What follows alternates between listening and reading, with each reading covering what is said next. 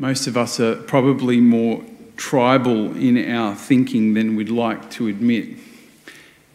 Deep down, we tend to prefer certain groups, certain peoples uh, over others, depending on skin colour or language, uh, political leaning, sexuality, many different ways that we categorise people or prefer one people over another. Unfortunately, over history,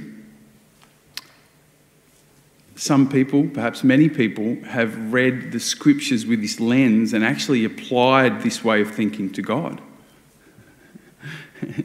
and justified uh, preferring one people over another as if that's God's heart. The truth is that when we uh, read the scriptures with some depth, what we realize is that God just does not think this way. God doesn't have a, a tribal bone in his body. God's heart is for all people to know him and to be loved by him and to be blessed by him, to be in relationship with him. There's absolutely no question that that's God's heart.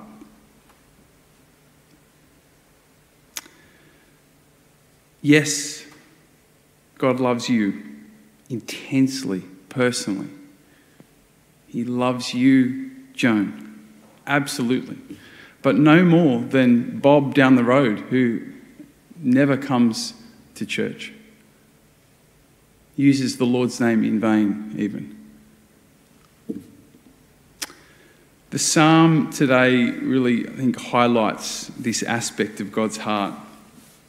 The psalmist starts, he says, On the holy mountain is his city, cherished by the Lord. Now, listen, it might sound, you know, when you first read it, it might sound like God's preferencing a, a place here. He says, uh, The Lord prefers the gates of Zion to all Jacob's dwellings. Of you are told glorious things, O city of God. So the psalmist here is talking about Jerusalem the holy mountain. Uh, and the reason why there's a preference for, for, the, for the gates of Zion is because that's where the temple was built, right? That's where the presence of God dwelt.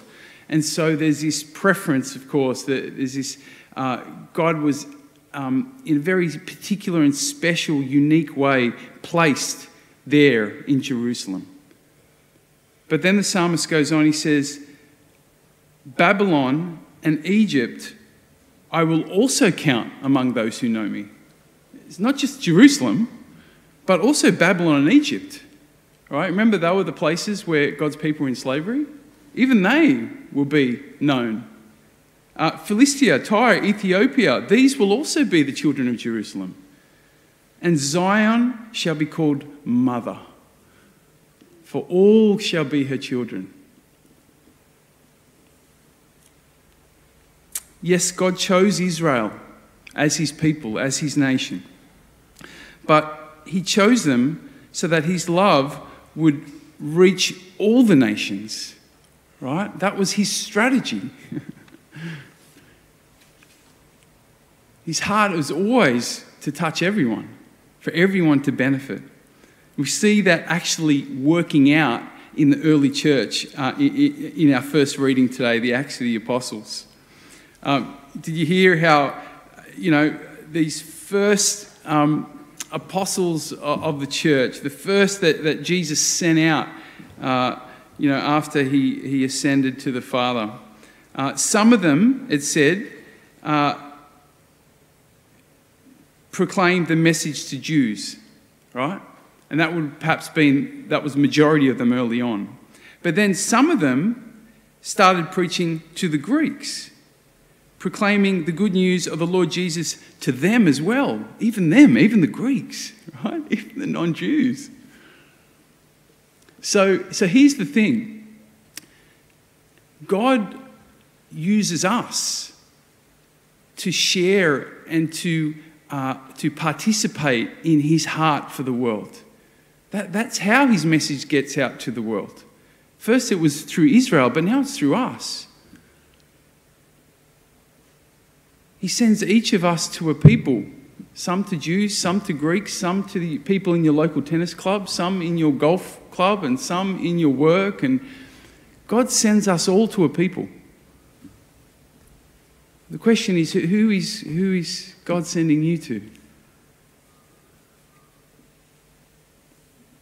Who, who are the hearts that, that God wants to, to touch through you?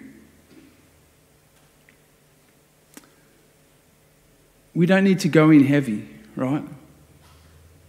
We don't need to go to our tennis club and start pulling out the Bible and say, Look, people. It just starts with praying for those people, and asking God to open their hearts, to give you an opportunity just to, to speak of His love, to share something of how He's been at work in your life.